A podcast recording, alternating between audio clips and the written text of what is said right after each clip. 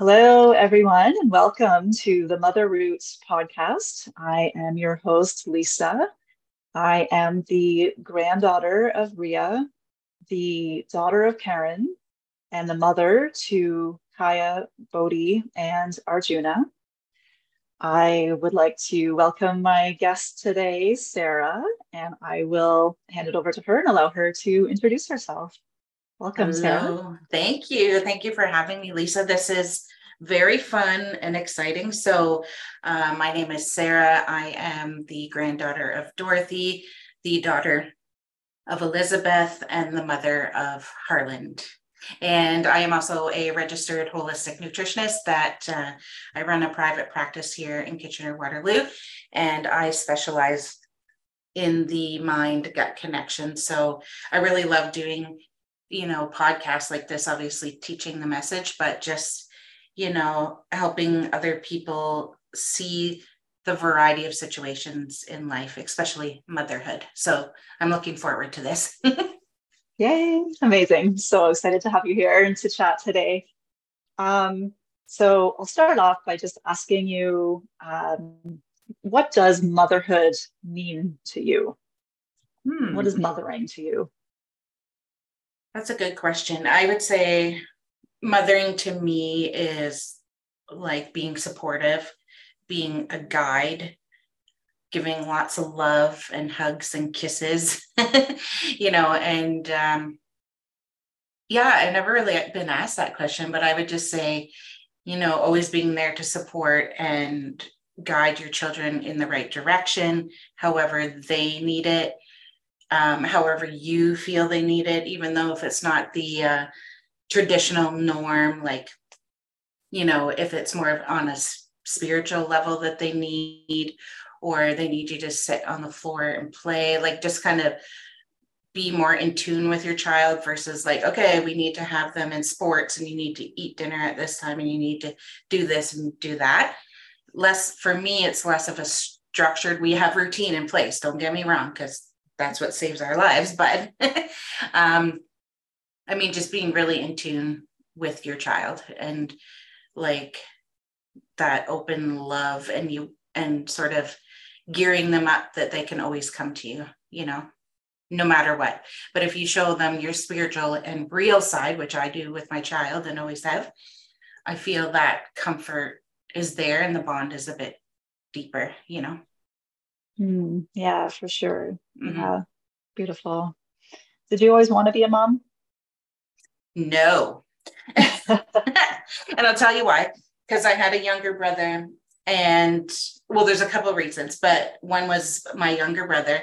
And then my mom would just volunteer me to babysit like all of her friends' kids. And um, obviously, like they would jump all over me, like if my brother was there, and they would like take advantage. So, like, I'm not even joking. I would lock them in this big closet and be like, okay, I'm not doing this anymore. But my mom would just consistently volunteer me for babysitting and I would have plans, you know, but had to always like break those plans. And I was like, I'm just a kid myself. I don't want this to be tied down to this. And when you have children, you know you obviously you have to be more dedicated to being there with them and you can't just go out willy-nilly that kind of stuff but um, so I kind of built up a bit of resentment towards like, I'm going to have to be ready to give up my like sort of free life before I have children. And so I was 16 and I got a tattoo on my stomach of a, a moon and a star. And I'm like, I can put it there because I'm never having mm. children and it won't even matter. well, I'm going to tell you now that moon and star is just not beautiful now, but you know, I always did though love other people's children. Like my uh, best friend in high school, she ended up having a child uh, when she was 18. So we were 18, so that was really young. And um, I think that's kind of what made me start to get that maternal thing because I was there to help her through the pregnancy. I was there to help after, you know, and then so I kind of felt that maternal and I grew a bond with that child that I was like, yeah, for sure, someday I want that. Right. Mm-hmm. And then um, actually, I think I was 25, 26, I started dating a guy that had two little girls. They were um, five and almost eight at the time. And I immediately fell in love with them. And I was like, and they needed help and guidance because he was a single father and just like they really needed some structure and, and guidance. So I essentially adopted them and they're um, not legally adopted them, but essentially I did. And we became very close and still to this day we're close. They they're older now and have the the one daughter, she has three children, and the um, youngest, which she's now 25, um, is pregnant with her first child, and they, they've done well in school. They're both teachers, you know, but I've been in their life that whole time um, since I met them when they were five and eight. And like the love I have for them is literally like I gave birth to them. You know what I mean? And oh, so, so yeah, they would come down. Um, I lived in Toronto for a long time in the relationship. So, and they were in Wasaga. So I would go pick them up and they'd come down for most of the summer. But then they got to the age where they wanted to spend it with their friends. So I didn't get those anymore. mm-hmm. And then, you know, it's just kind of been like, you know, when we love each other, but it's not that we can always get together because they're building their lives and stuff. But essentially, that's what gave me the love of um, having a child, right? Is is both of them. And then I was like, yep, I definitely want my own. But I was dating a bunch of lemons at the time. So, you know, I wasn't going to have children with any one of those guys. So I literally had to wait until I was 35 when I met my husband. And then we were married a year later. And then we had to go through fertility because, well, I was getting older. And then we were adopt ready as well because we essentially just wanted to be parents, not necessarily our own. And I knew that bond could be had because I already had it with the girls. And so basically, when we were ready to fully adopt, then we got pregnant through fertility. And then I had my son at 40. okay. Okay. Mm-hmm. So quite the journey. But, you know, when you ask, like, did I know I wanted to be a mother? No. So it took all of that, right? right. to get to to get to like being the awesome, like I guess I think I'm an awesome mom, but getting to be blessed with a child now at 40. Mm. Oh, lovely. Yeah, it, it's funny. Like I find that some people just knew even when they were a child, like I'm going to be a mom one day. My sister was like people that. Are, okay. Yeah. Mm-hmm yeah, she wanted to have a kid at 12 years old. She was like ready. okay. And does she have children? One. She has one. Okay. Yeah. Got you. Okay. Wow. Um, and so how old is your son now? He is five. He will be six on August 19th. Um, so that went really fast, actually. yeah, it's amazing how quick time flies, isn't it? mm-hmm yeah, I really have find that um, you know, like and I find too, like even as we're aging, time seems to speed up and go so much faster. But then once you have children, there's just a, a solid time marker. Oh yeah. Right. It's like you can see like how they're growing and realize, oh my gosh, it's been like this many years. yeah, no, it goes really fast. Like, you know, when you're a kid, summer seemed like it was forever. And now, right. like, I'm planning events for se- September and sports for September. I'm like, where is the summer? Like, you know, because just before summer, I'm planning like summer camp and I'm planning like, okay, the days that he can't be at summer camp, like, who's going to look after him? Because I still got to work. So, you know, I'm, you know, run a full time business, but it's also a full time job. And I have one child to arrange to be able to work and have care for your child, right? Right. So, and then now I'm already planning into September and I'm just like, I I don't want my brain to be going that fast because it just feels like I I don't enjoy get to enjoy each moment and then, you know, like I said to my husband the other day, I was like, I feel guilty for putting him in camp.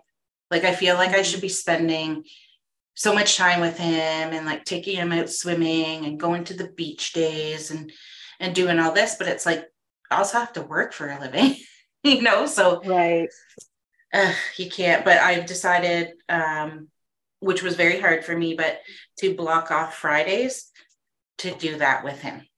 Right. Um. Okay, that's great.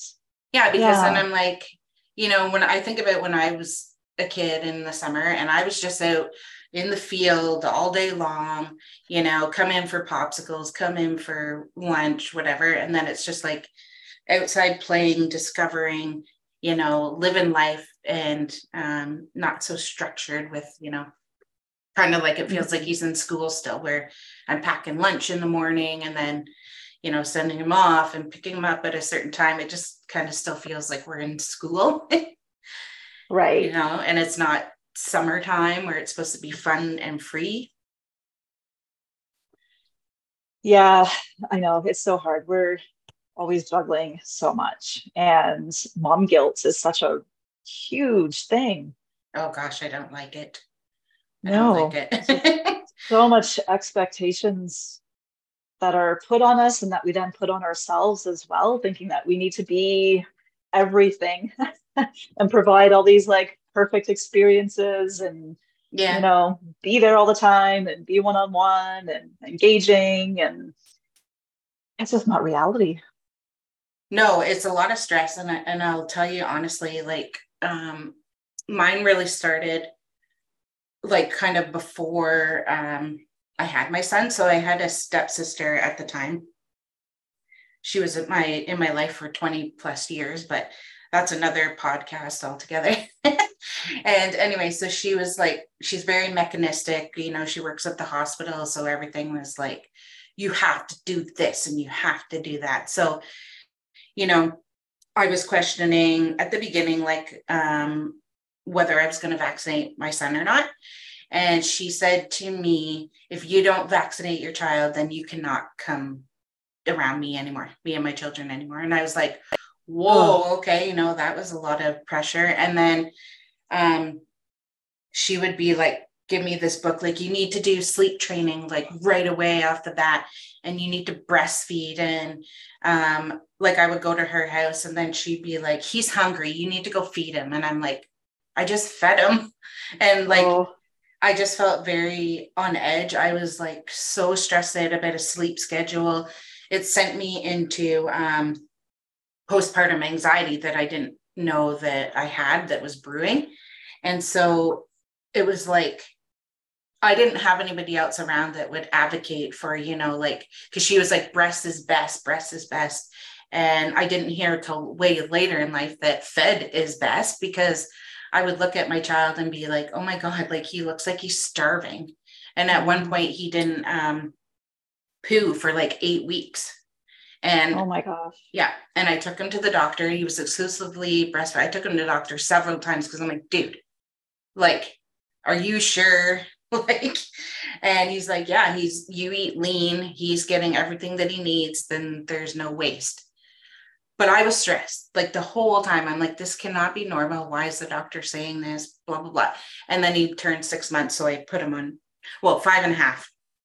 And so I started on like soft foods because I'm like, I can't do this anymore. Like, you know, but the pressure and nobody advocating on an alternative side that like you know if breastfeeding stressing you out because i was literally i feel like tied to a rocking chair for mm-hmm. eight months straight i couldn't leave more than an hour or two from the baby because you know i had to breastfeed her i was like a shitty mom you know so um it was very stressful and really caused um, a lot of anxiety and i didn't i did not enjoy that first eight months. And so many people, when I say I did not enjoy breastfeeding, they're like, oh my God, like that was my best part. And I'm like, okay, but I didn't enjoy it because of that pressure that right. I had. And I felt I was starving my child and not doing anything about it because I would just be that poor, horrible mom. And if you don't breastfeed, you are like, you know, the worst mom in the world. So that pressure really started then. And like kind of spiraled out of control into postpartum. anxiety. And then um, I was eight months postpartum. And then my baby started pulling away. My son started pulling away from breastfeeding. And I was like, okay, what's happening? Like, this is too soon for this to kind of happen or whatever. But it kind of set an alarm off because I'm like, what? What's wrong? All right. Don't know why, but I took a pregnancy test and I was pregnant. mm. which we had went through fertility so there was no way i thought naturally i could be pregnant so that was really crazy but it was him kind of telling me hey and then the doctor that i went to said okay you got to stop breastfeeding immediately. And i'm like but i wanted to breastfeed for a year. Like i'm already eight months into it. Let me but they said no it can um like shrink the uterus or contract the uterus. So they didn't want that with an early pregnancy. So i had to stop and switch that. And then you know, and then feed him formula. And there was so much guilt, like this mom guilt, about having to feed him formula alongside obviously food. Um, and then being in the nutrition industry and all this kind of stuff, like this kind of you have to do this, or oh my God, or hide it, like don't tell anybody. I remember like not telling anybody I was feeding him formula and stuff. And now I look at that mm. and I'm like, why? Like, why should I have felt that feeling and been hiding that I'm feeding my child formula, you know, for four months right. or whatever. Right. So yeah. that that mom guilt just really tore me down for that first year. like no kidding. Yeah. And it was because of outside pressure, a lot of outside pressure that really got to me. And, you know, now I advocate for fed is best. Like you do what you need to do for your child and don't feel guilty about it, right? Well, yeah, like I mean, breastfeeding is not always going to work for every person. And you know, it's it's it's your choice. and ultimately, like we want our babies to thrive, right? And there could be many reasons why breastfeeding is not working, either from the mom or the baby. Mm-hmm. And you know, trying to figure out what is going to be the best case scenario here so that this baby can thrive and grow. That's yeah, well, that's the thing. And I knew breastfeeding was good and I planned on doing it for a year. I just definitely didn't know all of those things were going to happen or, you know, that I was going to be basically tied to a chair and not be able to go anywhere. Like it just felt very isolating. I didn't have, I had my husband's mother to help us for that's it. Right. So okay. I didn't really have any sort of reprieve or break or anybody to bounce stuff off of because you know when you're talking to your mother-in-law her babies were perfect and everything was perfectly fine right? Oh yeah. Oh my gosh. Oh, that has i remember be... that so well after my first was born. And you know just saying like hey like maybe could you like come by to like help or or whatever? And was always like, well, I had three kids and worked and, you know, oh, I was just fine. And it's like, okay, like that's, that's great. Um, might not be fully rooted in reality, but if that well, was the case, like definitely not. That's great. But it's like, why are we trying to shame people for needing help, for wanting help? Mm-hmm. Um, I, I just I truly believe like we're not meant to do this alone, right? And if you look like back generations and other cultures, even still today, right? When somebody has a baby, it's like the community rallies around you for support, right? So that you can take that time to rest and to recover and to bond with your baby, and they take mm-hmm. care of everything else so that you have that time.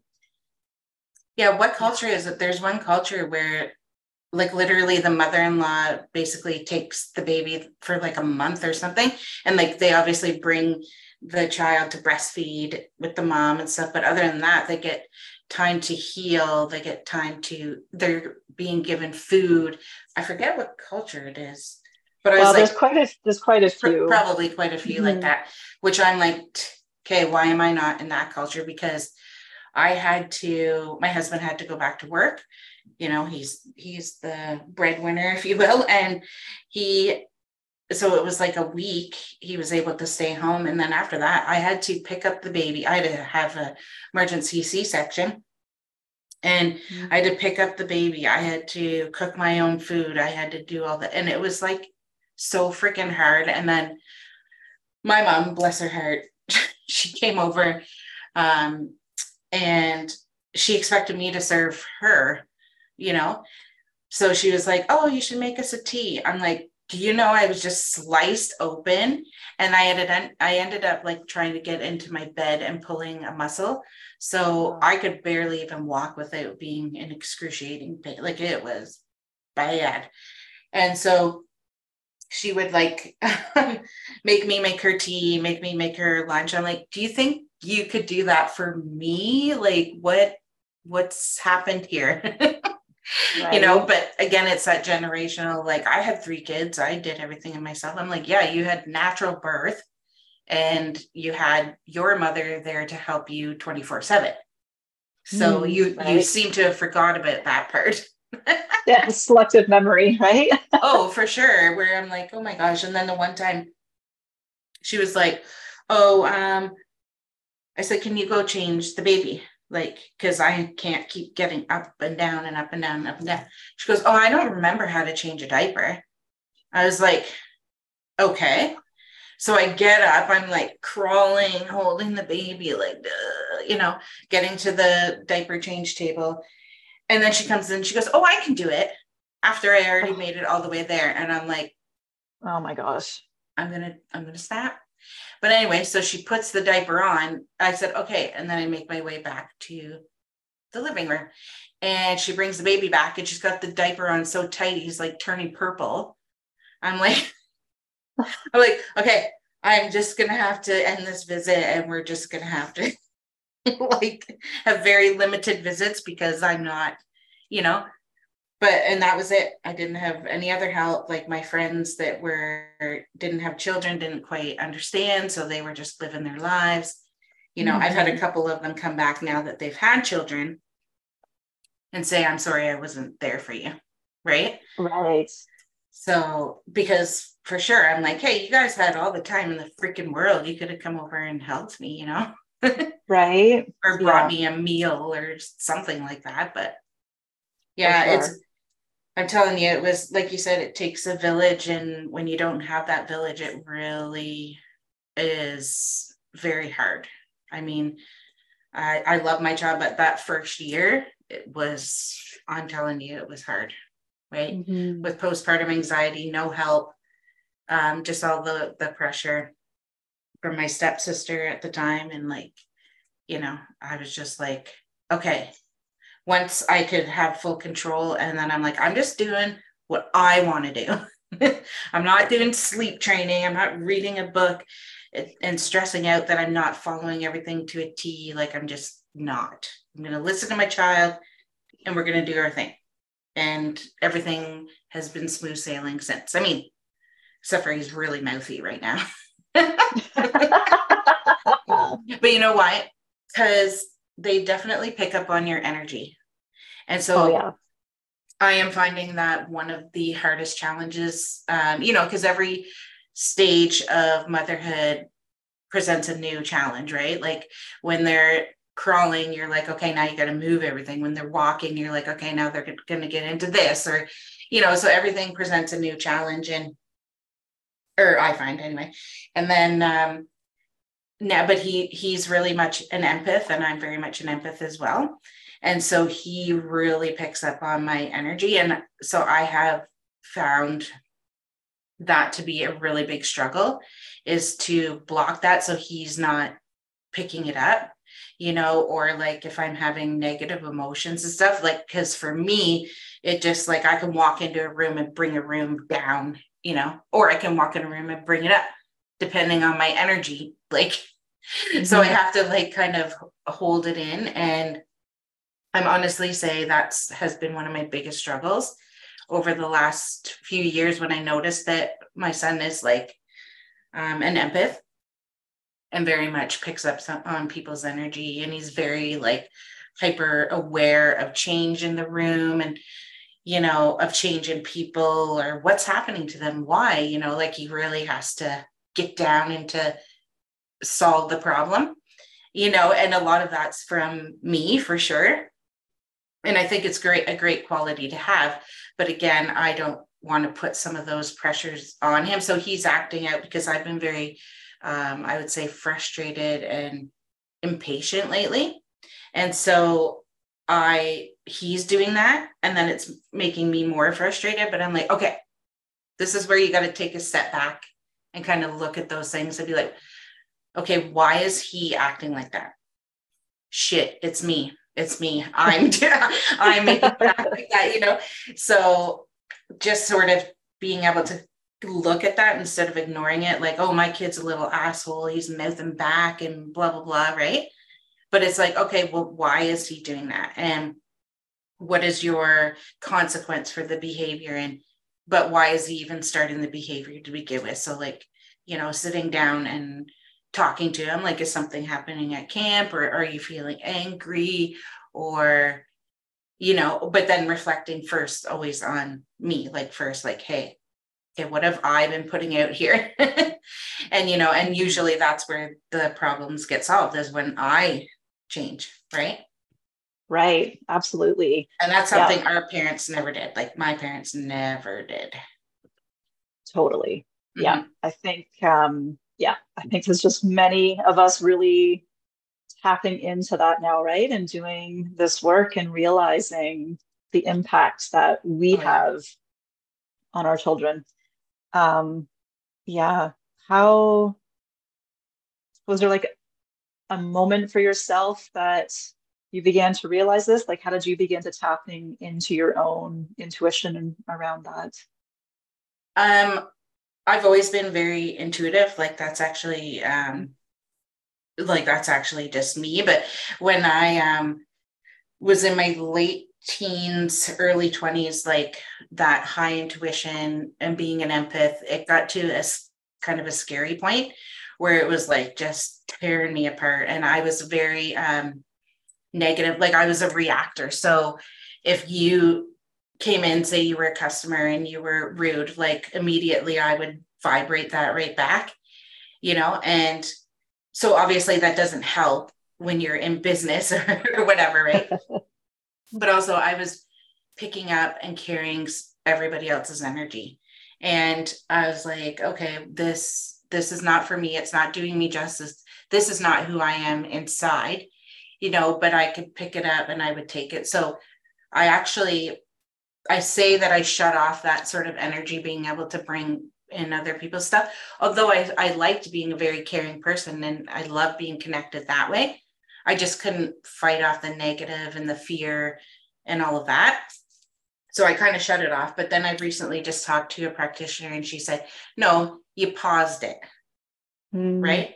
You yeah. paused it. And so I'm unpausing it now because I'm like that intuition makes me closer to people. And it, and i use it in my practice as a nutritionist. Um, and i didn't even realize that i was doing it but like when i have clients crying in my office i'm like okay i'm a nutritionist. Why would somebody be crying in my office? It's because i connect into the deeper issues or the definitely the root cause. Like i get to the root cause. And people have always been comfortable with sharing and because I'm that open, empathetic person. And I'm like, that's a good trait to have. And I want to be able to be that connection for my son because I want him to always be able to come to me. And I want him to be able to know how to channel that own energy that he has because I know he has it. Right. So um, I've been doing a lot of work with different practitioners to and like just even myself, like salt rooms and stuff like that, sound bath, like these kind of things are newer to me. Um, but it helps me um, sort of stabilize that energy so that I can teach my son and then, you know, get closer with him, right? Mm-hmm. To be able mm-hmm. to help him yeah. through the struggles, whatever struggles he has. So to be able to, you know, have just beyond the book tools to help him when he's having a hard time, right? And to be able to sit with me and have like an honest conversation like that's my goal is, you know, because with my mom, I would be able to sit down with her and, you know, tell her all the good, bad, and ugly and feel comfortable that I had that outlet.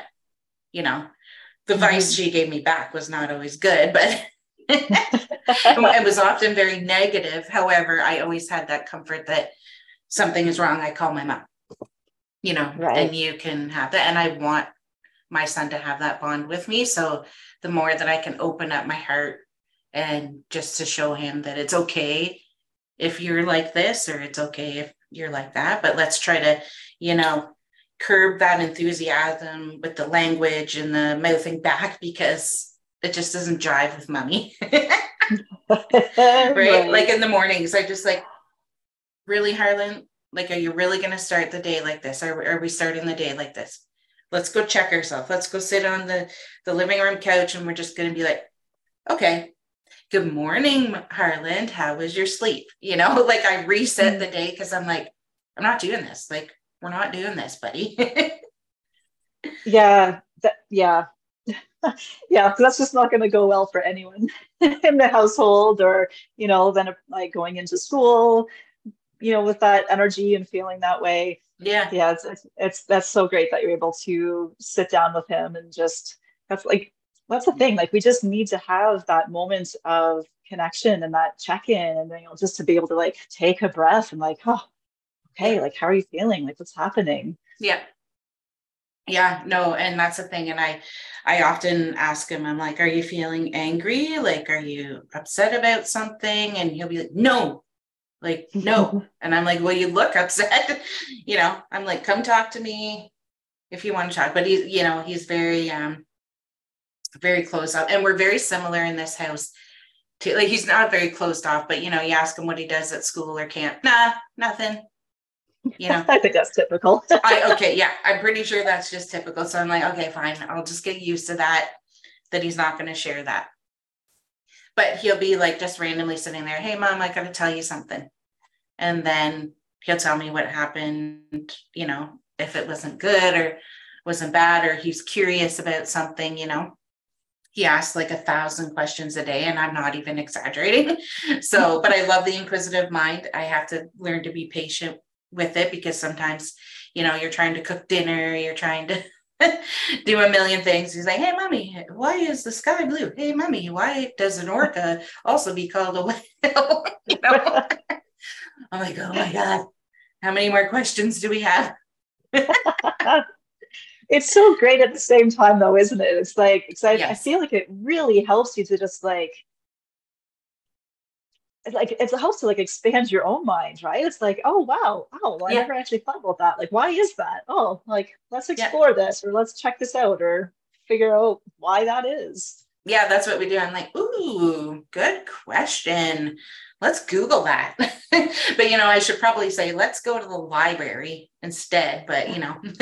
Right. Google is right there. So you know oh, but it's know. kind of interesting um our household and i don't know if i've told you this before but so you know as far as astrology you know it can be an entertainment type of thing and some people really are into it.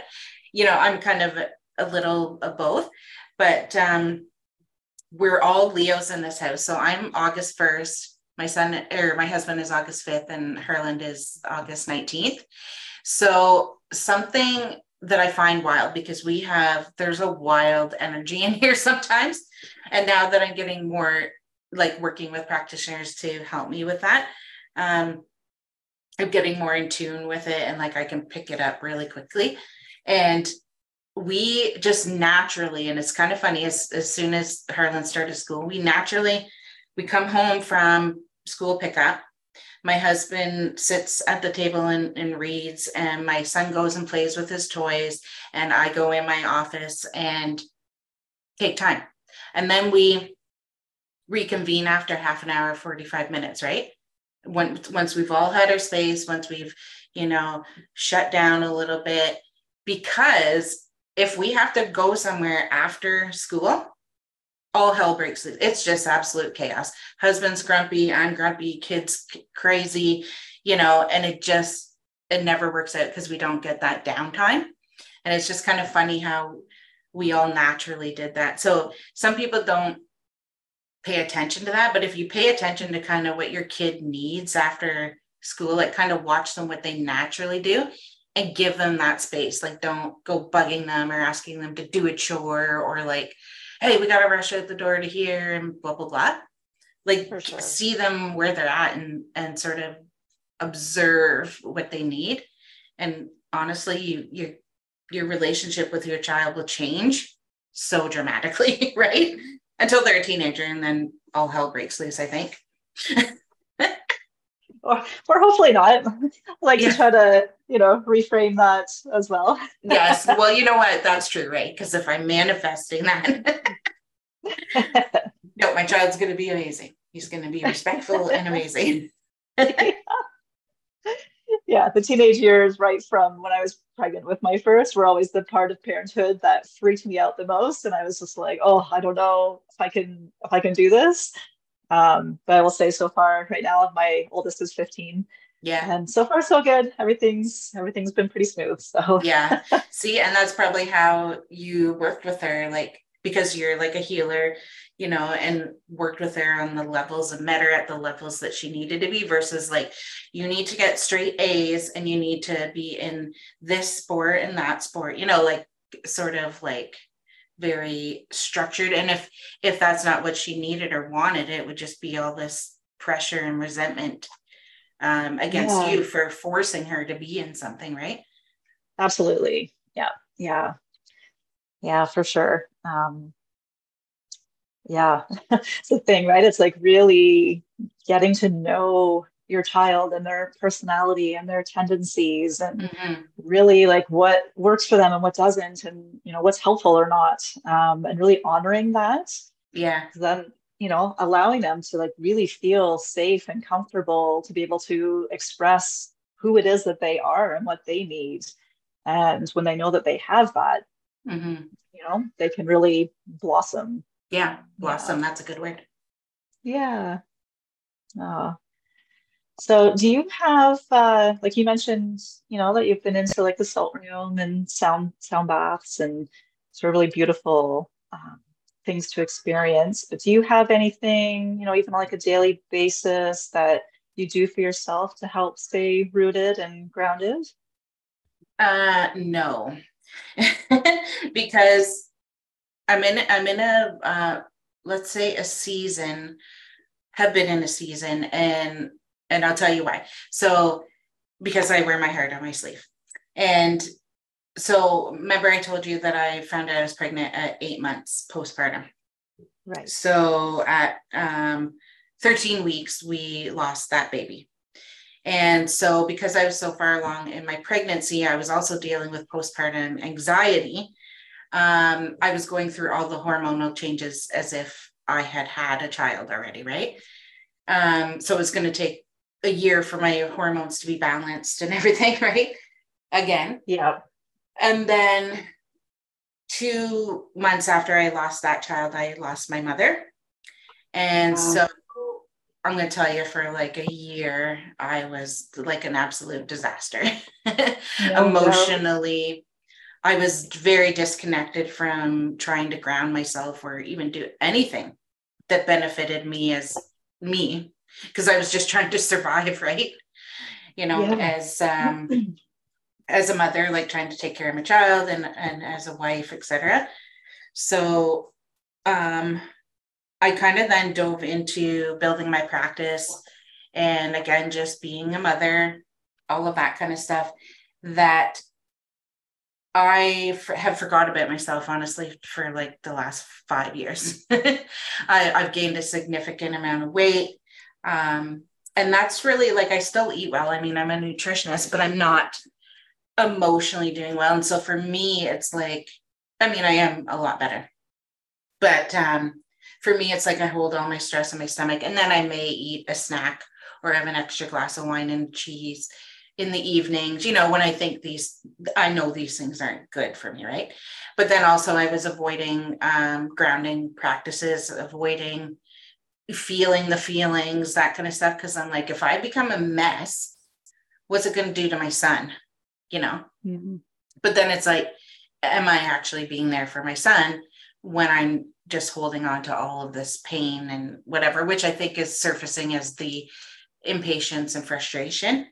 So that's why I've really been diving into more of the healing modalities and stuff, like alternative healing modalities, because I need to start to ground myself. So one of the things um, that I know, I went into the salt room and immediately, like, I felt like this, like, download. it was like the floor took all of my heaviness away. It was really weird, but that's the only way I could explain it. And then um, sound bath, my sort of experience with that is I did one, a sound bath at a, like a horse retreat. So it was a therapeutic um, retreat. We did a whole bunch of stuff. But like this one bowl, just like it, the sound frequency put me on the edge where I almost had to get up and get out of the room. But then they're like, oh, okay, well, this is what it means. Like that's where you need work. And it was like in the solar plexus like area. And so I was like, well, that's strange because that's exactly where I hold all my stress, right? Mm-hmm. So I was like, makes sense. So working through it that way, and then hot yoga, obviously, you know, that's one thing. And it makes me feel like a million bucks, but I avoid it. Right. all right. So it's one it's just making myself get to those places because that's what what actually grounds me and heals me. And you know, um, I walk around in my bare feet outside all of the time. So that's, and I've done that forever. So that is one of the sort of just common ones that I do naturally. So I guess I would do that. But um, I'd say I'm shifting into a new season of really putting all of those healing things like on me all the time so that I can get out of where I've kind of been stuck in the last five years, right? Right. Okay. And it and it's too like not just for me essentially it should be for me but it's also for my son and my husband because like i'm not i haven't been my best self and when i do those practices i am my best self right and i can give more to everybody that way yeah absolutely yeah i know I was talking to somebody about this the other day as well um, you know, people are always like, oh, you need to do your self care and do your self care. And it's like, well, I don't have time for that. And, you know, how am I supposed to work that in with everything else that's going on?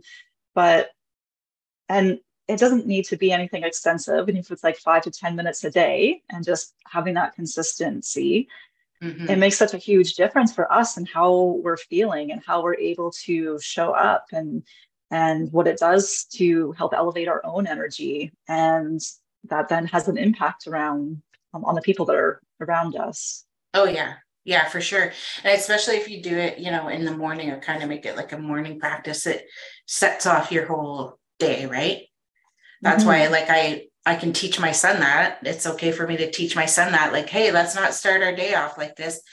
But yet it's like, hey, Sara, listen to your own words. yep. And oftentimes we're better teachers than we are followers i feel like as mothers. Yes it is it is very true. But but also you know it's the more that um, we do those things for ourselves and our children see us doing those things yeah. that it also greatly impacts them right? And like oh well mom's been doing this all the time. Maybe uh, I should try doing that too. Or maybe we'll join in as you're doing certain activities. Yeah, well, that's what, because like I really tried. I mean, I have tried, succeeded, and then I go back. Like I've been fluctuating a lot. But like, so I did a lot of yoga at home. And of course, during the pandemic and stuff, like, you know, and my son would like crawl on my back or he'd be like beside me doing yoga poses. And I'm like, that's what I should be doing because it's showing him like, look, mommy takes care of her health. And, and you see ch- kids that grow up where they're, where their parents were healthy and had healthy habits, like they just naturally adopt them too. Right. So, or, but if your parents are, you know, lazy and they smoke and they drink and they eat fast food, you kind of follow in that too. And then you have to break that generational cycle, right? Like my family, um, like I grew up with alcoholics, like alcoholic stepfather's mother was an alcoholic. And, you know, so I had to break that cycle I knew right I knew when I was really young that I didn't want any of that bullshit in my life. I was like, no. But I had a good support system. I had really good friends. I um, I was a runner, so I was very active, you know, and I played sports at school and all that kind of stuff. So that really makes a difference to like your support system in breaking that generational cycle, right?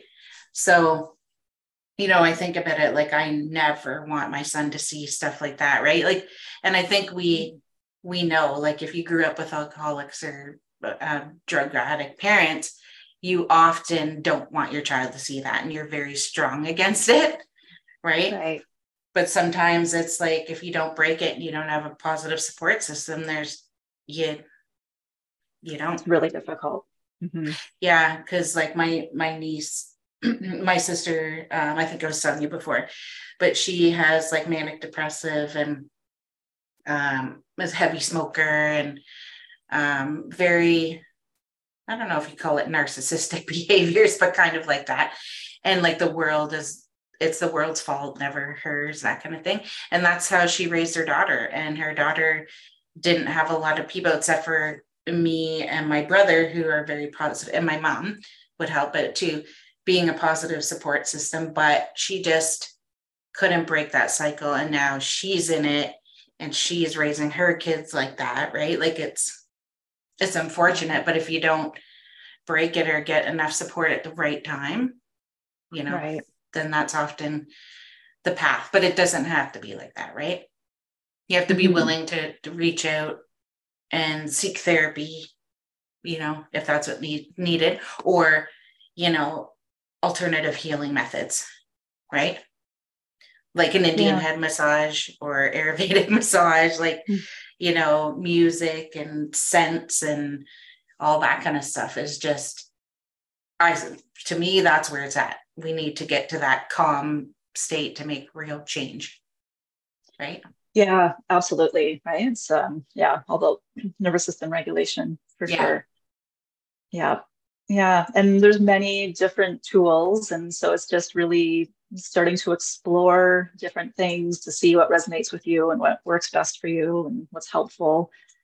Um, but yeah it, it it takes work and it's constant efforts.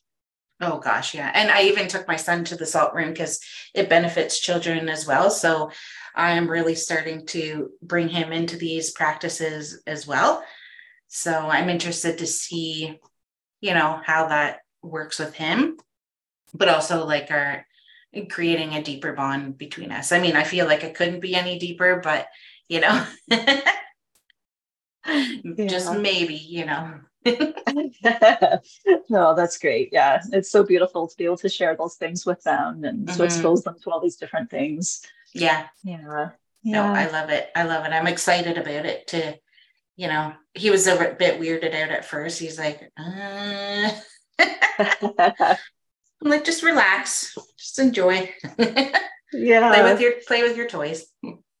Right. Yeah, I was just going to say that. I remember taking my daughter when she was quite little into the salt room. Um, it really helps to kick out colds as they're coming in, right? Yes. And so I had taken her in, and yeah, there's like always just like a bucket of toys to play with in there. So I just sat back and relaxed, and she was able oh. to dig through the salt and, and yeah. just play. And yeah.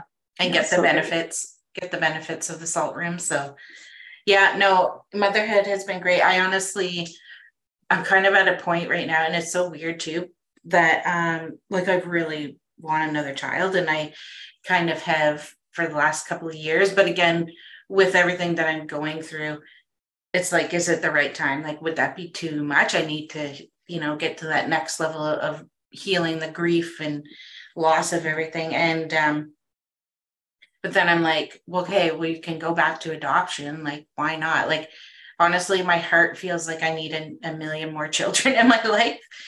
But it's like, you know, financially, the way the world right. is right now, um, I just feel like and and then could my body handle right i'm 45 now could my body handle another pregnancy however some people are just starting at 45 so well you know, it's true right Mm-hmm. Yeah. Um, and yeah, and even women, like older women, are still having children. Um, there's so much fear from our medical system and you know even i had my third baby at 41 and even then you know labeled a, a geriatric oh pregnancy my God, yeah, right geriatric it's so ridiculous i know right am i 80 like yeah no that's such a bad label. And yeah i don't know if they for you but they were like pushing like oh we're going to induce you if you go past 40 weeks and all this stuff. And i'm like why? He's happy in there. And yeah. so because of all their interventions um, it caused him to get twisted around his umbilical cord and then they ended up having to do emergency c-section. I'm like if you just left him in there till he was ready mm-hmm. you know but i didn't have any birth advocates around that I knew. So I was just like, okay, I guess I, you know, go with the flow. Right. Yeah. That yeah, that's the thing. It's so it's so challenging um, if you don't have that knowledge for yourself or have people around you that can help support you through that. You know, just mm-hmm. think, oh well, the doctors know what they're doing and this just needs to happen. Right. No, that was kind of like this the the worst. And then the hospital experience for me was the worst. I had like Nurse Kevorkian basically, you know, oh, get some rest, get some rest, and then wake me up every five seconds, like throwing the baby on my breast. And like I was sweating to death and I'm in this like plastic bed. She wouldn't let me mm-hmm. put on my own clothes. I didn't get to do my birth plan with my music and a bath and all that kind of stuff. I just had a nurse I'm hooked up to this IV stuff and a nurse like staring at me the whole time. And I'm just like, this is uncomfortable. Oh, you can go walk around if you want. I'm like, it's like, yeah, just had major, a major abdominal surgery, but sure. Yeah. no, no, it was definitely a, a, fairly traumatic now that I, I look at it and knew that I had other options. I'm like, right. yeah, okay, it was bad but you know? Yeah. now i know just how bad and what i could have done to kind of change that. Yeah. It it's so hard though right? Because then like there's a whole slew of guilt that comes in around all of that too. Thinking oh well i should have done this or i should have said that. Um and i get that like it's so hard. Like i even have that with my pregnancies even though like they were my births even though they were you know, I had two two of my three kids at home, and um, even still now looking back, it's like, oh wow, if I could have one more kid to like really do it perfectly yeah. and have all these to really do it right. Because there's still things that I would change. So I think it's just, you know, we really need to have some grace for ourselves and yeah. to forgive ourselves. It's like, you know, I really believe for the most part we're doing the best that we can in each moment with the knowledge we have available to us right? And and we just kind of have to we have to keep moving forward and we keep learning and we can keep making better choices in each moment with the more knowledge that we have.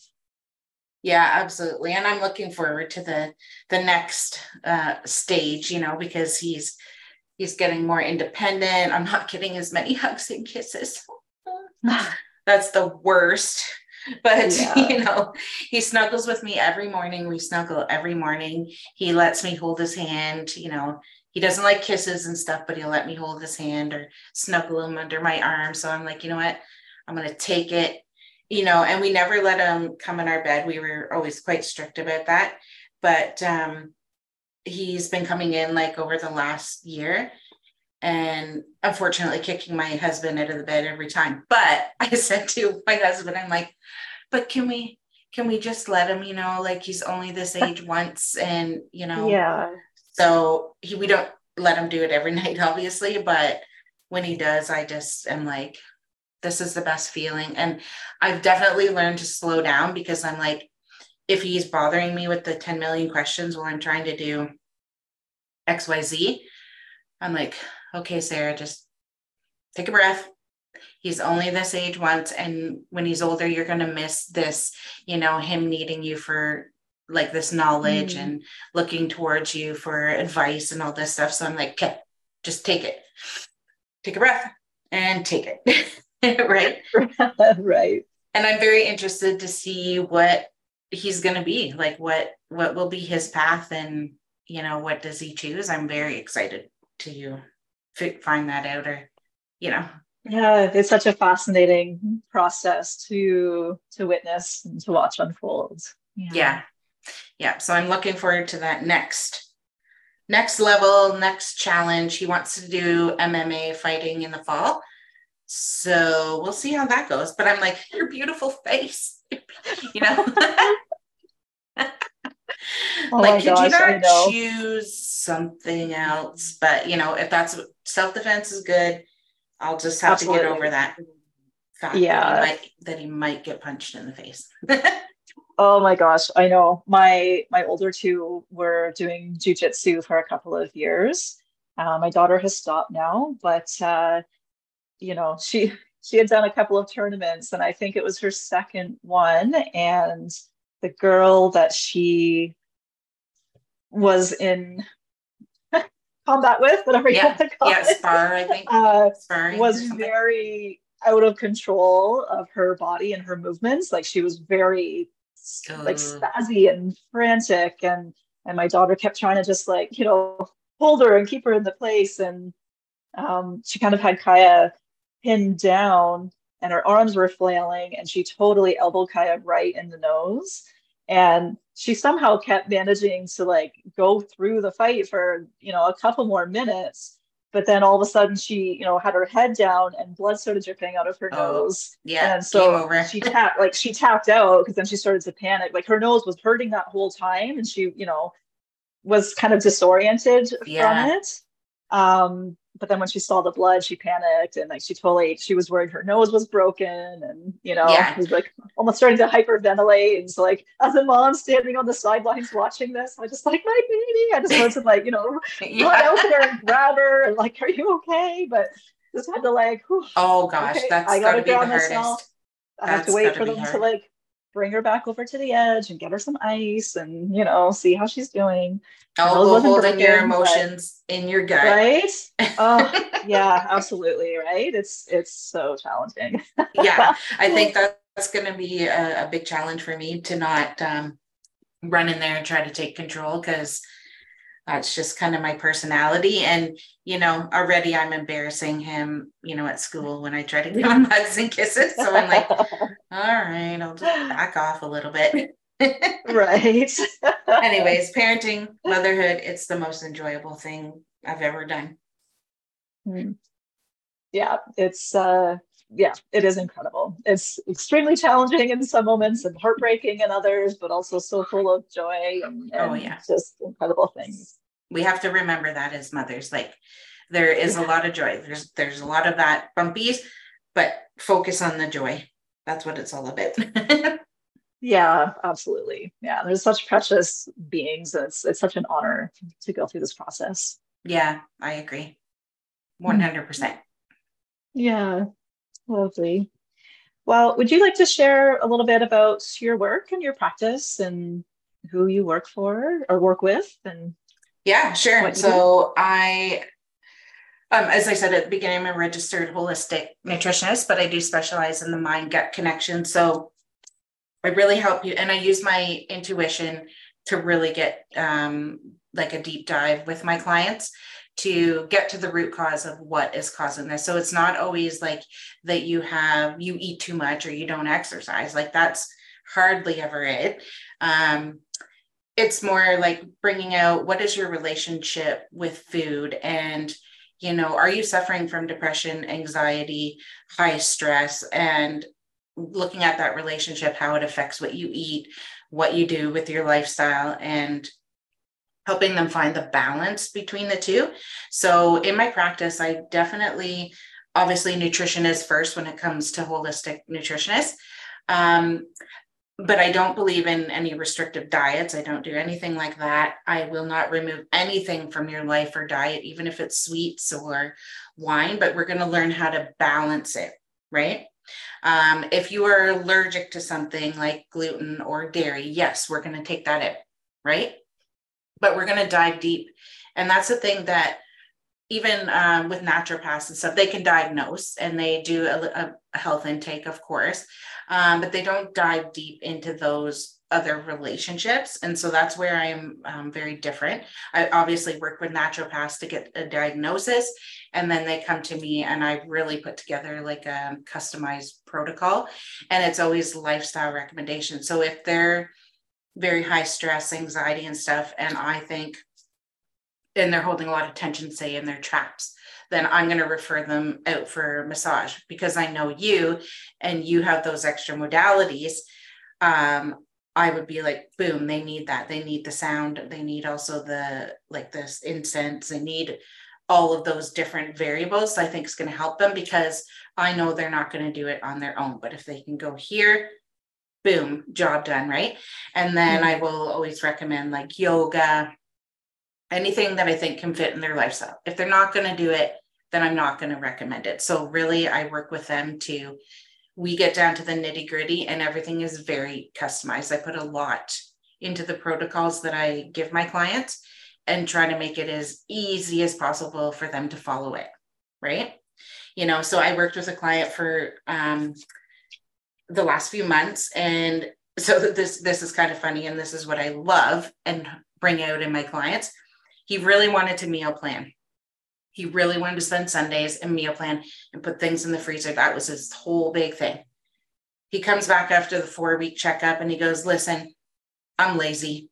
I'm not going to do, I'm not doing it. right. Uh-huh. so I was just like, I love your honesty. So why would I sit and put together another meal plan for you that you're not going to do?